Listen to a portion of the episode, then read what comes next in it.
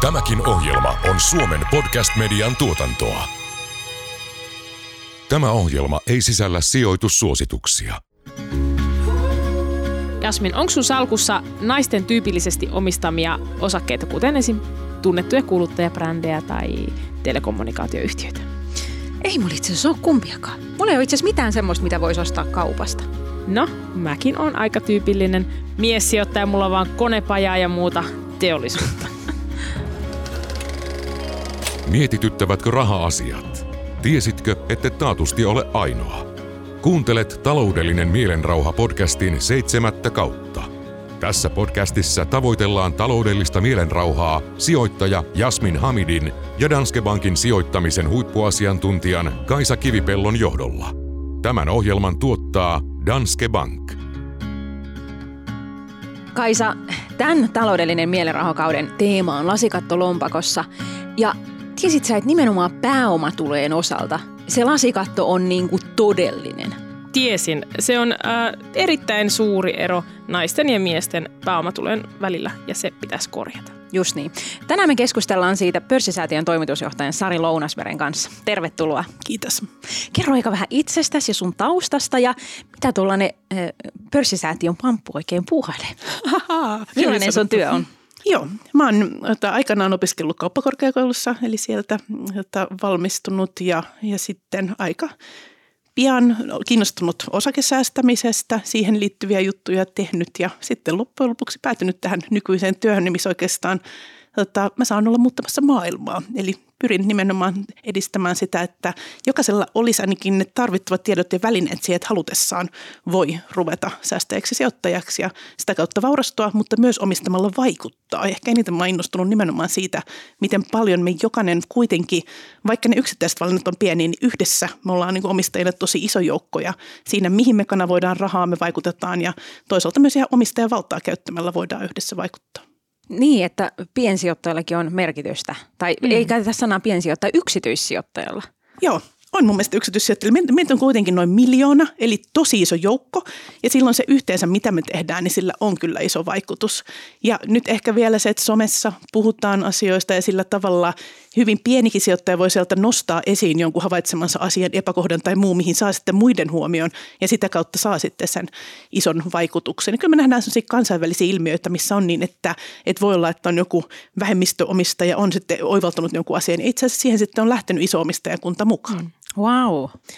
Joo, siis äh, sellaiset henkilöt, jotka kritisoi sitä äm, niin kuin osakesijoittajan kykyä vaikuttaa yhtiöihin, puhuu siitä, kuinka eihän se raha mene sille yhtiölle, kun siellä niin kuin pörssissä eli jälkimarkkinalla ostat osaketta. Että mitä väliä sillä on, mitä yhtiötä omistaa? Mikä sun argumentti tähän on? No ensinnäkin se, että tietysti me voidaan sitten ihan siellä yhtiökokouksessa organisoitua käyttää sitä valtaa.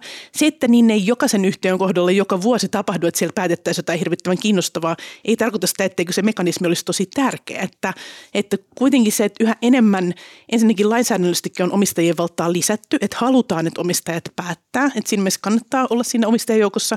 Ja sitten voi tapahtua jotain semmoista, että me halutaankin vaikuttaa siihen, ketkä on hallituksen jäseniä tai joku muu ehkä vaikka osingonjakoon tai johdon palkitsemista käsitellään yhtiökokouksessa, joku tämmöinen asia. Ja silloin se, että yhtäkkiä jos meillä onkin suomalaisella yksityissijoittajalla vaikka keskenämme joku sama intressi, niin kun me organisoidutaan, niin silloin niihin asioihin oikeasti voi mm. vaikuttaa. Totta kai myös toi kasvun rahoittamisaspekti, että silloin kun yhtiöt on listautumassa hakemassa rahoitusta, kuitenkin pörssi on merkittävä rahoituskanava, että niin totta kai siinä myös voidaan olla kanavoimassa sitä rahaa. Ehkä mä ajattelen niin päin, että sitten jos on yhtiöitä, mitä kukaan meistä ei suostuisi omistamaan, niin kai siinä sitten tapahtuu sillä tavalla, että markkinat toimii ja se arvo laskee ja, mm. ja silloin ikään kuin tietyllä tavalla sitten siellä herätään ja saadaan se signaali, että, että ei tämä ollutkaan nyt ihan sijoittajien hyväksymä juttu. Kyllä.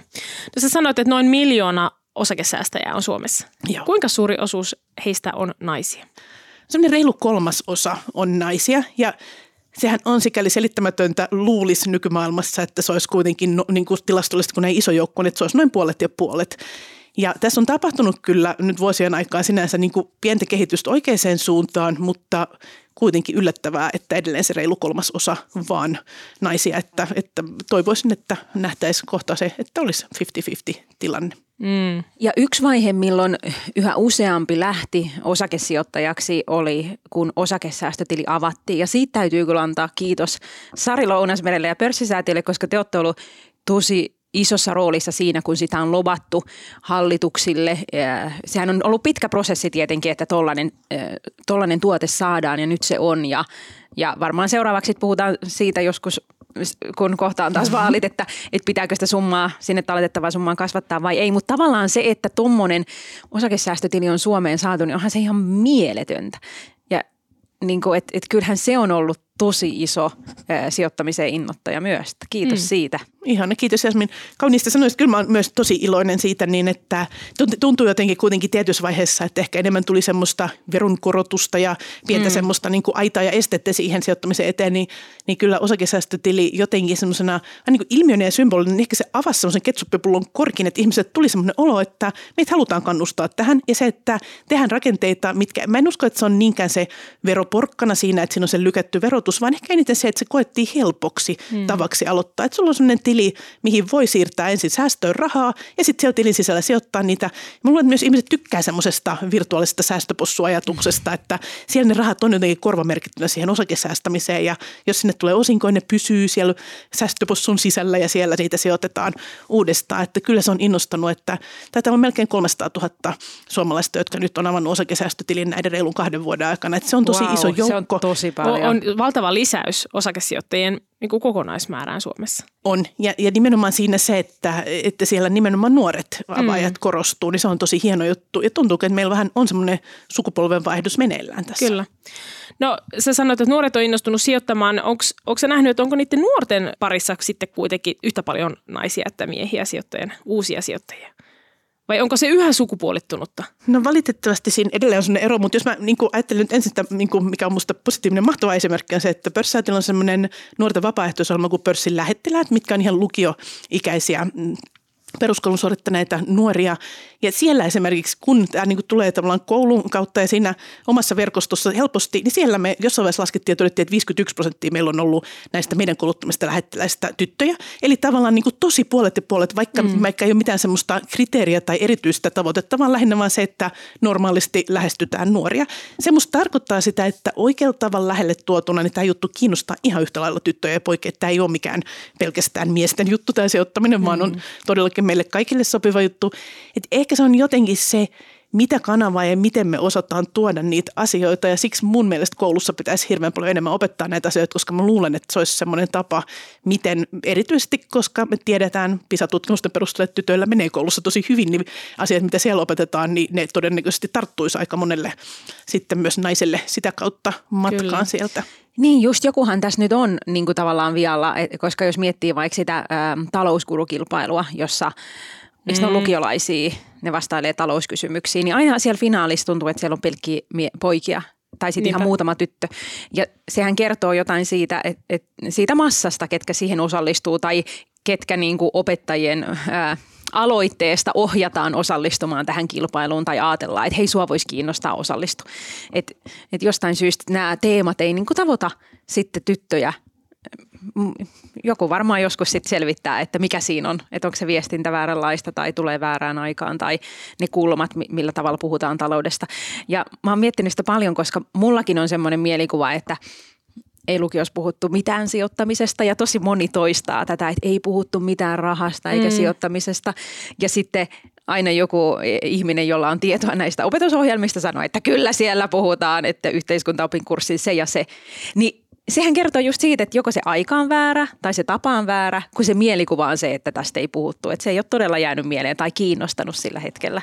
Mutta on se, on se määrä myös aika vähäinen, että et, okay. et, et mä on, tota, niin, siitä on nyt viimeksi pari vuotta aikaa, mutta, ku, mutta kuitenkin niin lukenut tota, niin näitä oppikirjoja myös läpi ja katsonut ne, ne osuudet, missä niin meidän asioita puhutaan, että on se totta, että peruskoulussa yhteiskuntaopin opetusta on lisätty, hyvä juttu, mutta edelleen mun mielestä se, mitä siellä sitten toiselta yhdeksännen luokan, luokalla tai sitten lukion puolella niin tavallaan, että mitä siellä tulee näistä niin kuin sijoittamisasioista, niin tavallaan varmasti semmoista yleistä talouspuhetta on lisätty, mutta siis se, että mitkä asiat käsittelee sijoittamista, niin tavallaan, että ehkä niin kuin kaksi aukeamaa tai näin mun mielestä. Okay. Ja sitten niin kuin tavallaan se, että siinä, mä haluaisin, että mentäisiin ihan semmoiselle tasolle, että miten teet sijoitussuunnitelmaa ja vähän niin kuin tehtäisiin yhdessä ja sitten se olisi se valmis sapluna, missä tulisi se ihan se oikeasti se konkretia. Kyllä, niin että se käytännön, että, että jos sulla on rahaa, ylimääräistä rahaa, niin mitä sille kannattaa tehdä ja mikä se rahan, se rahan arvo voi laskea inflaation myötä tai se voi nousta ja sitten miten sitä vaikka en mä tiedä, eläkkeestä ehkä, ehkä kannata vielä siellä yläasteella ruveta puhumaan, Ei, vaikka,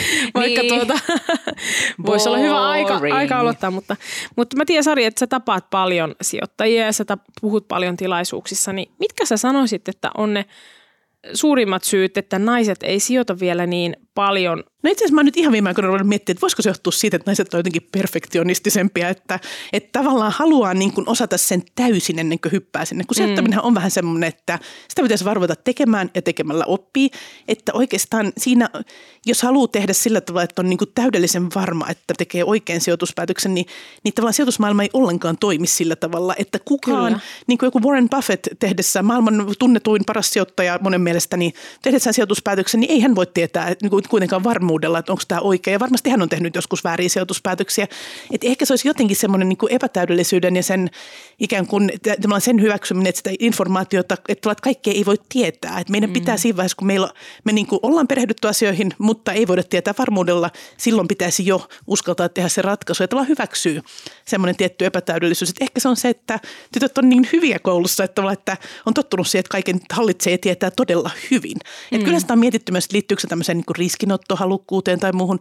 Toisaalta näistä samoista syistä itse asiassa naisten osakesalkut pärjää vähän paremmin, koska naiset on pitkäaikaisempia omistajia, tekee vähemmän sitä veivoista tilastollisesti, kun jos verrataan näitä ryhmiä. Kyllä. Totta kai jokainen on oma yksilönsä, mutta se, että naiset tekee vähemmän transaktioita ja sen takia tulee vähemmän kuluja, eli itse asiassa niin kuin vähän paremmin menestyy ne salkut, että se on hyvä semmoinen pitkäjänteinen lähestymistapa. Ehkä juuri tässä markkinatilanteessa naisilla on enemmän ehkä semmoisia vähän vakaampia yhtiöitä, tämmöisiä arvoyhtiöitä, osinkoyhtiöitä, että ei ole ehkä niin paljon niitä semmoisia tota, riskialttiita kasvuyhtiöitä, joilla tällä hetkellä kurssit on laskenut, vaan naisten sijoitukset porskuttaa nyt ihan ok, että, että naiset on hyviä sijoittajia, mutta ehkä se, että, että jotenkin, että itse tavallaan ei jotenkin havaita sitä, että että, että mä oon niin uskalluttaisi sitten lähteä, lähteä liikkeelle. Musta tuntuu, että Sari on tässä oikeilla Kyllä. jäljillä. Mm. Äh, mulla ei ole valitettavasti tieteellistä otantaa, mutta, mutta kun Instas puhuu sijoittamisesta tai käy jossain naisverkostolle puhumassa, niin tuntuu, että ne kysymykset liittyy tosi usein siihen, että miten uskallan aloittaa. Olen korkeakoulutettu ja 35-vuotias ja olen säästänyt 10 vuotta ja lukenut sijoittamisesta kaksi vuotta, mutta en vaan pysty. Ja sehän on just toi.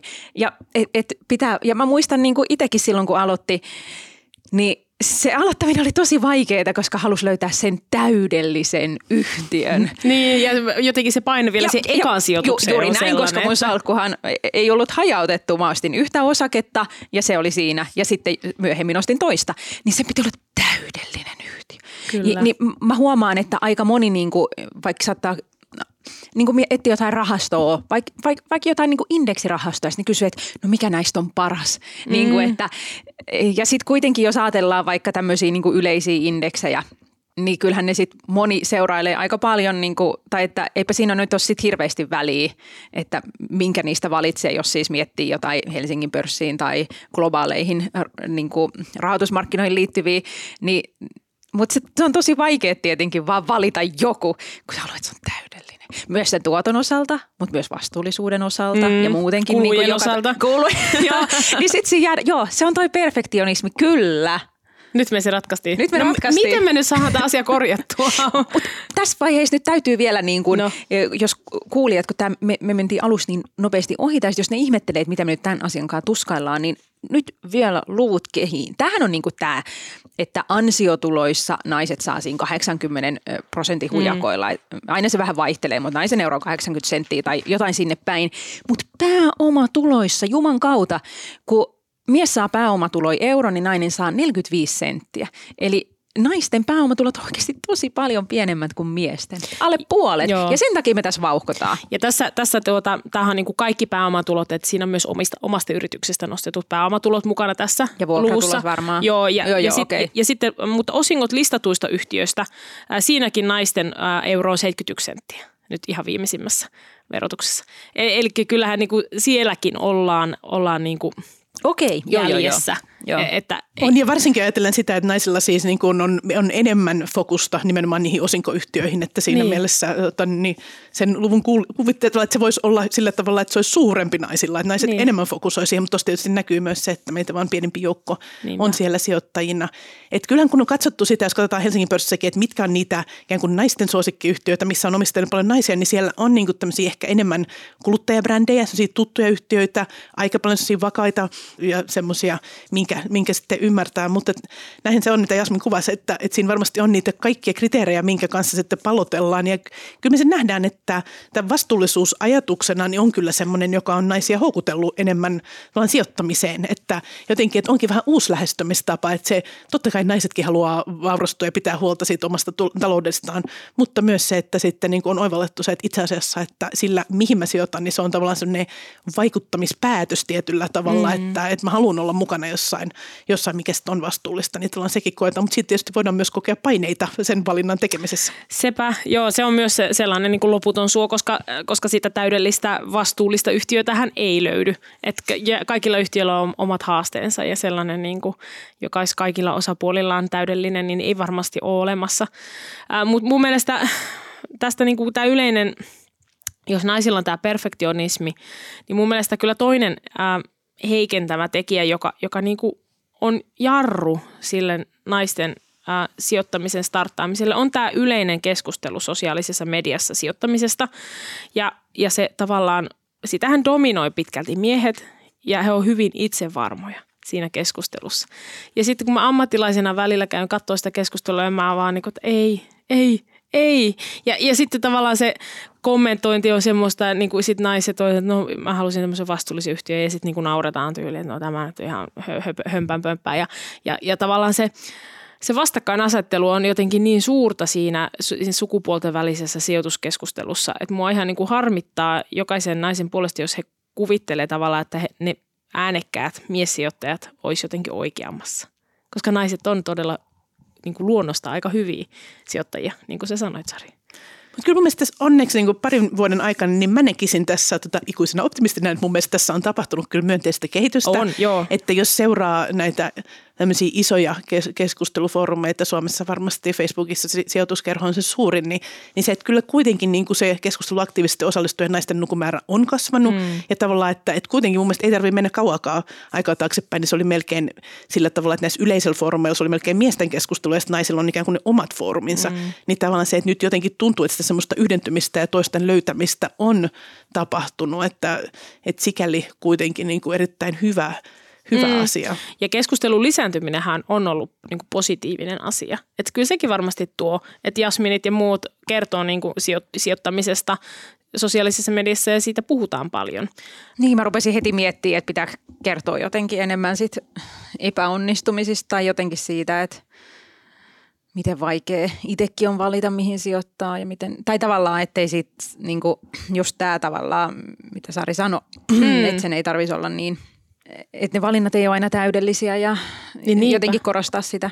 Joo, kyllä. Mutta sikäli siis tämmöiset kyllä naiset esikuvina, että on enemmän naisia julkisuudessa esillä tässäkin roolissa, niin on tietysti hirveän tärkeä. Ja lähinnä se, että jokainen löytää niin kuin omanlaisensa mm. esikuvan, mutta tavallaan taas musta tuntuu, musta on hyvä idea, että sijoittajat yleensä ottaa avaisi ehkä sitä sijoittamisen epätäydellisyyttä tai sitä semmoista, että se riskinottaminen on sitä, että se valinta tehdään ennen kuin voidaan olla sataprosenttisen varmoja tavallaan, että mitä tapahtuu, koska sitten kun kaikki tietää, mitä tapahtuu, niin sehän on sisään hinnoiteltu sitten jo siihen sijoitukseen, että tavallaan, että, että idea on juuri ottaa riski järkevällä tavalla ja sitten sitä voidaan hallita vaikka hajauttamalla, että ei sijoiteta kaikki rahoja koko ajan yhteen kohteeseen, vaan valitaan eri kohteita ja vähän eri aikana ja näin. Ja sitten kun todetaan, että jotain pitää vaihtaa, niin sitten vaihdetaan. Mutta tavallaan taas se, että musta toisaalta tuntuu, että naiset ehkä avaa nimenomaan itseään julkisuudessa, niin kuin, jos nyt täytyy rakentaa tämän stereotypia naissijoittajasta, niin ehkä naiset nimenomaan avaa enemmän sitä, josta joillekin voi tulla sellainen kuvitelma, niin kuin noissa huonompia sijoittajia, että ehkä meillä on osa miessijoitusta semmoisia, jotka kertoo vain niitä, että enemmän niitä kala- kalavaleita ikään kuin sillä puolella ehkä löytyy, että niin. siellä kerrotaan vaan ne onnistumiset. Ja tietysti sijoittajat muutenkin mielellään niin kertoo vaan, että tässä mä teen tosi mahtavasti. Mm. Ja sitten ne muut kerrat, kun meni vähän pieleen, niin niitä sitten ne jotenkin sivuutetaan, että no, mutta tässä katsokaa tätä yksi osake, olen aikanaan juuri oikeaan aikaan sijoitin Kyllä. tähän ja nyt Niin. on näin ja, ja mahtavaa, mahtavaa, että kylläpä olen taitava. Sepä. Että siinä mielessä, että varmasti jokaisella siellä on niinku niitä erilaisia tarinoita.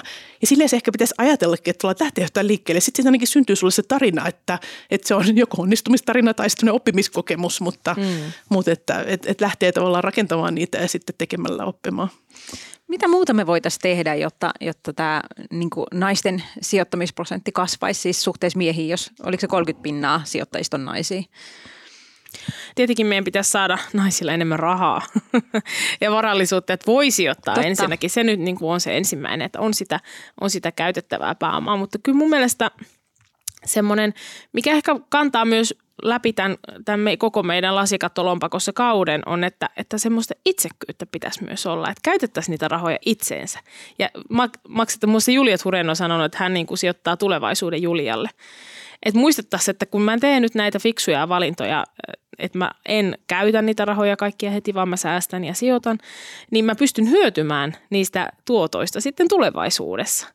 Et, että se ei ole mikään musta aukko, minne ne rahat heitetään, vaan että jos sä sijoitat hyviin yhtiöihin, mitkä maksaa osinkoa, mitkä kehittyy, niin sehän tarkoittaa, että ne sun vara, varat on olemassa ja ne kasvaa korkoa korolle ja sun varallisuus kertyy ja sä pystyt hyötymään. Että olisi niin kuin semmoinen – että ne on sun rahoja, sun kannattaa käyttää niitä sun oman tulevaisuuden hyväksi. Ja siinä on ehkä semmoinen erikoinen ristiriita just siinä, että tavallaan ymmärrettävää, että koska naisilla on pienemmät ansiotulot, niin naisille jää vähemmän sijoitettavaa. Toisaalta juuri sen takia, kun naisilla on pienemmät ansiotulot, tiedossa vähemmän eläkettä, naiset elää pidempään, mikä on tietysti kiva asia, mutta mm. se, että juuri sen takia naisten nimenomaan pitäisi sijoittaa. Että jos ajatellaan just vaikka mm. vaan sinne eläkepäivien turvaksi, niin koska siellä on pienempi eläketiedossa ja pidempi elinajan odote, niin sen takia ehdottomasti kannattaisi sijoittaa. Ja sitten ehkä monelle se voi olla myös semmoinen, että moni ehkä sitten ajattelee, tuolla innostuu siinä vaiheessa, kun on omia lapsia ja sitä ajattelee jotenkin heidän kautta. Ikään kuin sitä, että esimerkiksi voikin olla, että ruvetaan sitten säästää ja sijoittaa lapsille. Että, mm. että se tuntuu jotenkin itselle mielekkäämmältä, että tärkeämmältä tavalla tehdä. Niin ehdottomasti, miksi ei. Ja, mutta siinäkin mun mielestä ehkä sitten jotenkin se ajatus, että kartuttaa sitä varallisuutta lapsille, mutta musta ehkä eniten myös sitä osaamista. Että vaikka on semmoisia tosi osaavia isovanhempia, niin olisi ihana, että heiltä niin saisi myös sitä niin kuin tiedon siirtoa. Mm. Että ei pelkästään silleen, että joku on salaa säästänyt ja sijoittanut ja sitten tässä on ne rahat, vaan se, että itse asiassa tulisikin sitä. Että musta on ihania, mitä jossain sijoittajia tapahtuu, nä- näkee semmoisia, että näkeekin, että siellä lapsen lapsi on tullut sitten sen isovanhemman kanssa sinne mm. tai jotain. Niin se on niin kuin jotenkin niin, kuin niin monella tavalla niin ihana ajatus, että, että siinä niin kuin yhdessä tavallaan siirretään sitä harrastusta sitten jo seuraaville sukupolville polville. Toi on muuten tosi hyvä, koska kun mä mietin omaa, omaa siis mähän on ihan niin kuin sellaisesta perheestä, että sijoittamisesta ei ole ikinä puhuttu.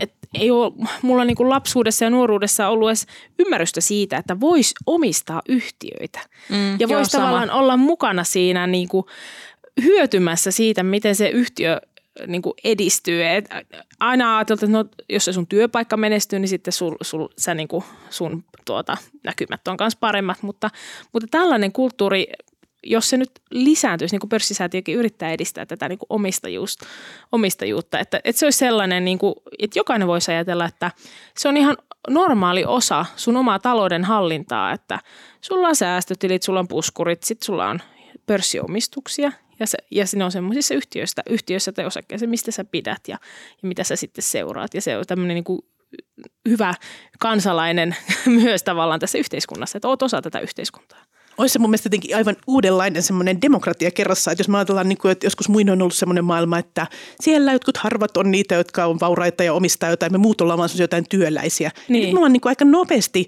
siirtymässä, tai ainakin meillä olisi niin kuin tosi hyvä mahdollisuus siirtyä semmoiseen yhteiskuntaan, että yhtäkkiä tavallaan että on se ihan erilainen yhteiskuntamalli, että ne työläiset onkin niitä omistajia. Mm. Tavallaan samat tyypit jotenkin, niin kuin, että, että jos ajatellaan tämän muinaisia teorioita niin kuin vallan rakenteista, niin tavallaan me yhtäkkiä niin kuin keikautettaisiin niin päin, että me ollaankin niin kuin itse niiden meidän omien työnantajayritysten ja toisten meidän kavereiden työnantajayritysten tavallaan niiden omistajia. Että tavallaan, että siinä niin kuin samat on niitä, jotka tekee ja jotka omistaa. Että siinä ei ole mitään sellaista, että kuka riistää ketä, vaan että me tavallaan oltaisikin se sama Just. porukka. Mm. Niin jotenkin niin kuin musta niin kuin yhteiskuntamurroksena se on niin kuin ihan merkittävä. Sitten tavallaan niin kuin joskus sata vuotta myöhemmin mietittäisiin, että aikaa, että miten ihmiset keikautti tämän tällä tavalla, että Kyllä. itse olikin niin kuin siinä tavallaan hyötymässä siitä, että se ei ole silleen pelkästään, että sulla maksetaan palkka siitä työpanoksesta, vaan silleen, että jos sillä yrityksellä menee hyvin, niin silloin tavallaan ne, mitä siitä jää ne voitot, niin sitten tavallaan tämä sama porukka ikään kuin jakaa ne keskenään. Kyllä, Kyllä. ja, ja mun ah. mielestä se niin kuin ajattelutapa, että joku, miksi, toi, miksi nämä maksaa nämä tavarat paljon, toi kauppias riistää, niin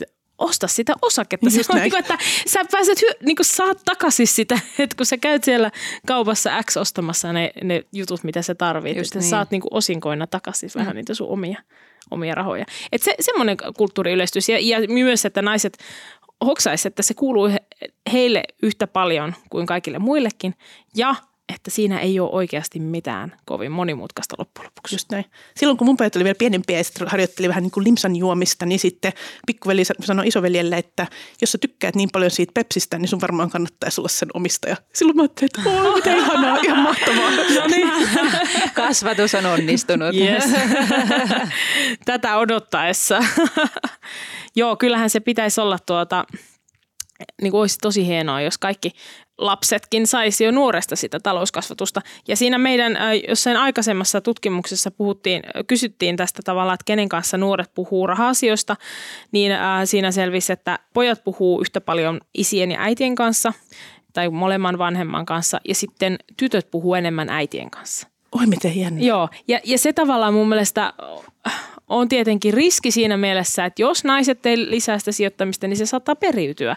Mutta toisaalta siinä on se valtava mahdollisuus, että kun meillä on nyt valtavasti tullut uusia naissijoittajia, että kun, jos he nyt myös jakaa sen sinne omille lapsilleen ja omille tyttärilleen sen tiedon eteenpäin, niin me saataisiin niitä niin kuin uusia talouskurukilpailijoita ja pörssilähettiläitä ja sitten si- sijoittajia myöhemmin. Mutta myös jotenkin lähipiirin muiden aikuisten rooli. Että, että ehkä me helposti jotenkin ajatellaan, että ei vitsi niin tuppautua ja tarjota jollekin nuorelle jotain mm. tietoa, niin tuntuu taas ne, ketä meille tulee sen pörssilähettiläisohjelmaan ja kysytään, että mistä sä oot kuullut, niin se voi olla just isovanhempi tai se voi olla äiti tai se voi olla joku täti tai kummi tai joku muu. Niin tavallaan niin jotenkin se, että vähän niin kuin uskaltaisi, ei tietenkään nyt silleen niin superärsyttävällä tavalla, mutta tavallaan vähän niin kuin antaa niitä sellaisia vinkkejä ja mm. jakaa niitä materiaaleja ja jotenkin näin, että välttämättä jotenkin ne nuoret, niistä ei niin aina sitten näe se, että ne jotenkin sanoisivat, no kerro lisää vaan, että, mutta jos ne ei karkaa pois, niin todennäköisesti ne halusikin kuulla vähän, vähän enemmän. Ja ehkä semmoinen just, että yhdessä lähdetään johonkin, mutta tietysti myös se, että sitten ehkä voi vinkata jopa niitä somen keskusteluyhteisöjä ja muita, mistä sitten löytää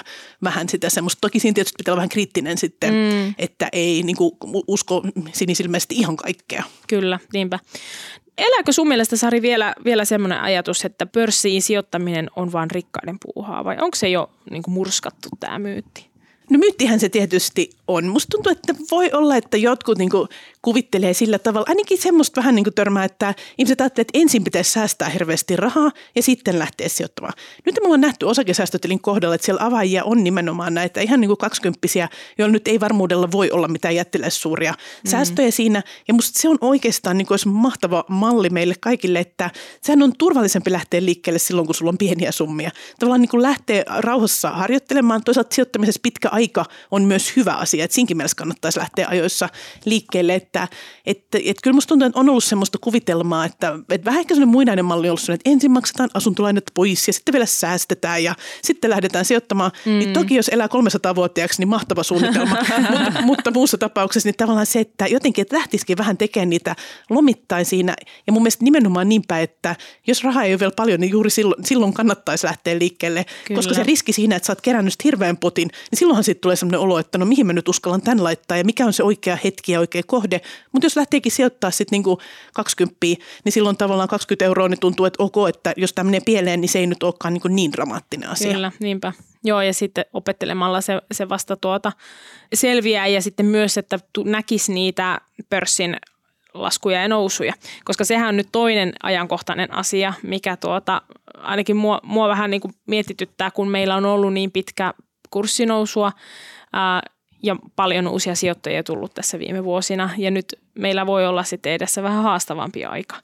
Niin, niin miten sä näkisit, että miten, miten saadaan ihmiset niin pysymään siellä, ettei nyt lyödä hanskoja tiskiin, jos, jos tämä vielä tämä heikkous jatkuu kurssissa? No se on tietysti, mitä pelätään, on tavallaan se, että, että ei ihmiset tavallaan säikähdä sitä kurssilaskua ja vähän sitten niin kuin jälkikäteen ajatellen ikään kuin väärässä kohdassa siellä ikään kuin pohjalla myisi ja sitten ajattelisi, että, että ok, että ei sovi mulle ollenkaan, että, että mä tein tappioita ja mä en ikinä enää lähde tähän mukaan. Niin semmoinen tosi huono, että tulee semmoisia tosi huonoja kokemuksia ja vähän niin kuin luovutaan siitä koko ajatuksesta.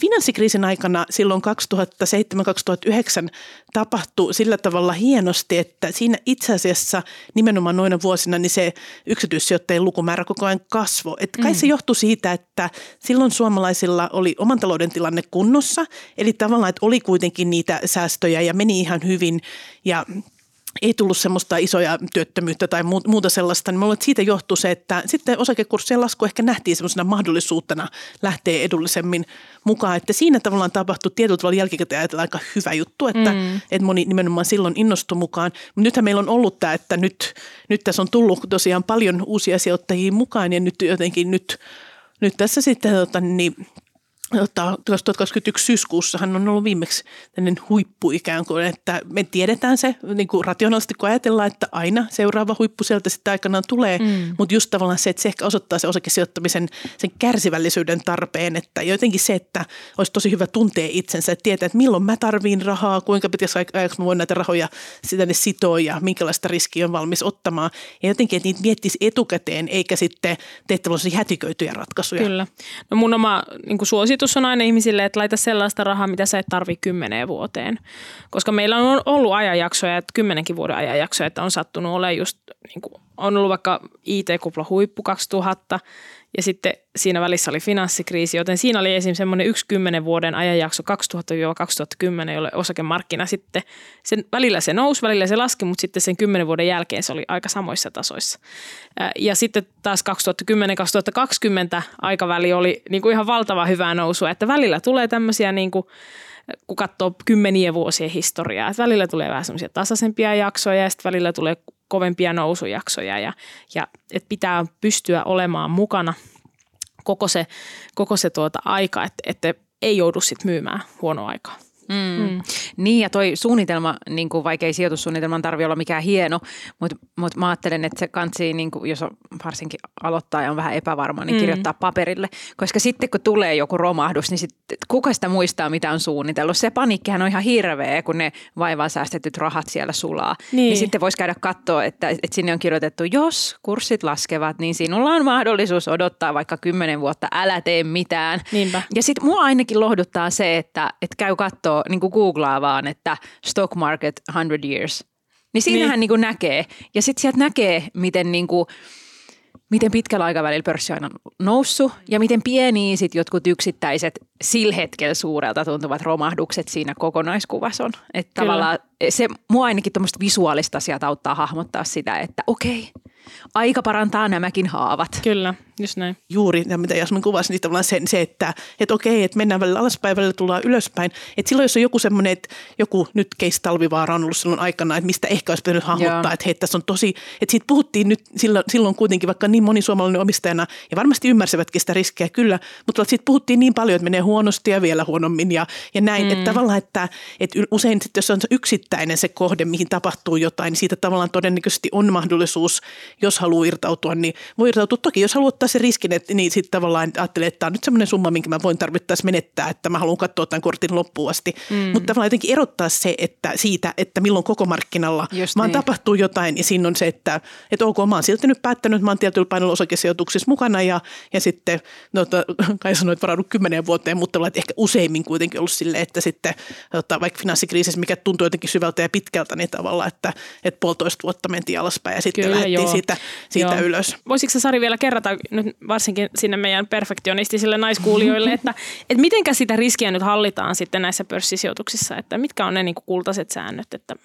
No se ajatus on se, että ei kaikkia munia samaan koriin. Että sä voit lähteä liikkeelle ihan hyvin niin kuin tietysti yhdestä sijoituksesta. Että ei tarvitse suoraan olla semmoista täydellisesti hajautettua salkkua. Sekin on ehkä semmoinen mm. perfektionistinen ajatus, että ikään kuin tässä suoraan ottaa koko sijoitussuunnitelma toteutettuna heti. Vaan että jostain saa lähteä liikkeelle, mutta ideana se, että sijoittaisi vähän eri kohteisiin. Eli se voi tarkoittaa sitä, että toki eri omaisuuseriäkin voi olla, että omistaa jo jotain omaa kotia tai, tai muuta, mutta että osakemarkkinat on siinä tietysti yksi niistä omaisuus eristä. Ja sitten osakemarkkinoiden sisällä niin jotta se voi olla rahasto, jota, mitä käyttää, tai sitten jos on suoria osakesijoituksia, niin esimerkiksi se, että on vähän eri toimialoilta, tai semmoisia, niin kuin me nyt tästä Venäjästä opittiin tästä tilanteesta, että semmoisia, missä ne asiakkaat, niillä yrityksillä toisaalta myös ne tuotanto, niin olisi mielellään eri maissa, että ole sitten semmoinen, että se on kaikki, ei edes silleen, että se olisi kaikki niitä suomisijoituksia. Siis ne yritykset mun mielestä voi olla kotipaikaltaan suomalaisia, mutta se, että siellä sitten kuitenkin olisi sitä toimintaa Aasiassa tai muualla Euroopassa tai Pohjois Pohjois-Amerikassa tai näin, niin silloin tavallaan jos yhdellä markkinoilla tapahtuu jotain katastrofia,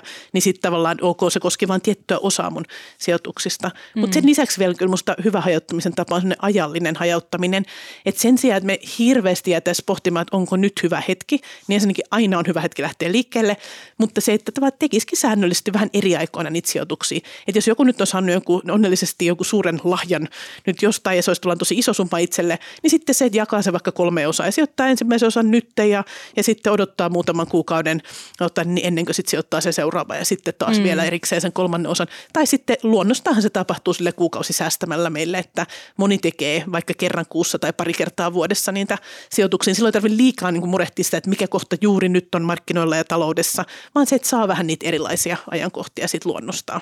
Kyllä. Joo, ja kyllä se, niin kuin siihen kannattaa niin kuin uskoa, että jos on, jos on hyvä yhtiö, niin se kyllä sitten pitkällä aikavälillä yleensä näkyy siinä tuotossa ennemmin tai myöhemmin, ää, vaikka niin kuin hetkellisesti voi tulla sitten haasteita, oli yhtiö minkälainen tahansa. Että jos, jos osakepoimintaa haluaa niin kuin lähteä mm, harrastamaan. Mm. Ää, sitten toinen asia, mikä mä halusin vielä Sari käydä läpi, on, on tämä niin kuin – nyt meillä on tosi upeasti uusia sijoittajia ja nyt meillä on taas vähän niin kuin taloudessa heikompi jakso, niin kuin silloin koronakriisin alettua. Ja silloin oli yksi merkintäoikeusanti markkinoilla.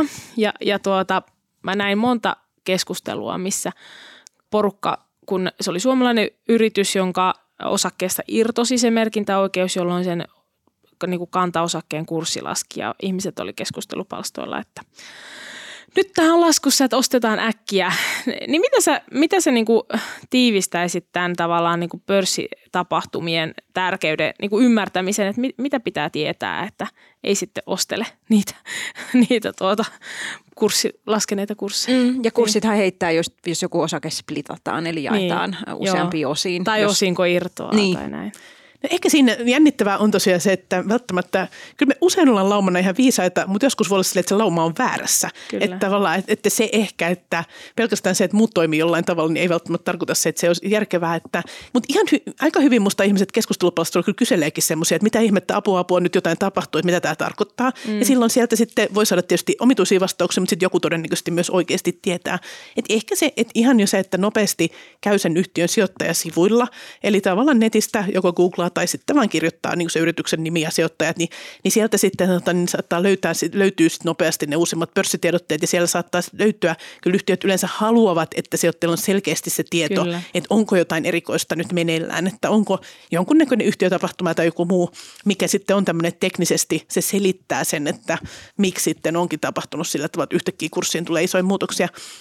Näitä poikkeuksia on tapahtunut ihan niin, että jopa semmoista, että pörssi on sitten joutunut keskeyttämäänkin kaupankäynnin, jotta vielä sijoittajille selkeytetään asia, vaikka yhtiö on selvästi tiedottanut, mm. että, että siinä mielessä – Toisaalta musta on ihan sympaattista ja tavallaan, että aika ihanaa, että me silleen vaan niin kuin innoissaan tehdään asioita.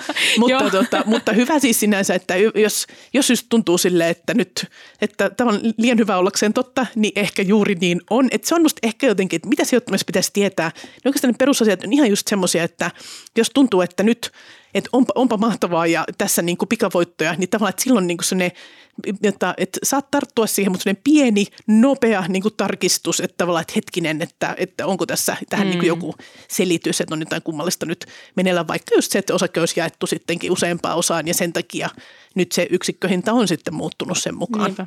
Joo.